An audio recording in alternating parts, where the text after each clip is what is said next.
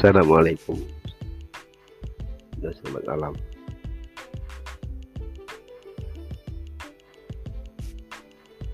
Benarkah berita yang tersebar? Baru sebentar tadi, di mana beberapa pemimpin utama UMNO sedang berbincang dengan Perdana Menteri Ismail Sabri bagi merungkai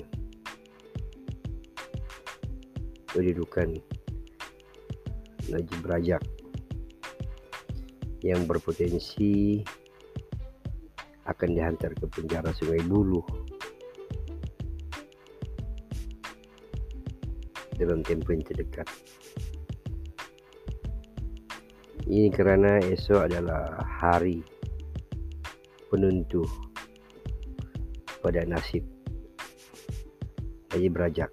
Adakah beliau akan di dihantar ke Sungai Bulu atau proceeding rayuan dipanjangkan.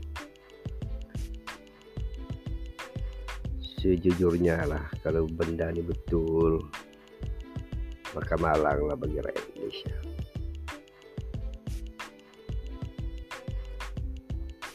Sangat-sangat malang. Boleh pula kesalahan yang jauh lebih besar dari jenayah pecah rumah pukul atau judi haram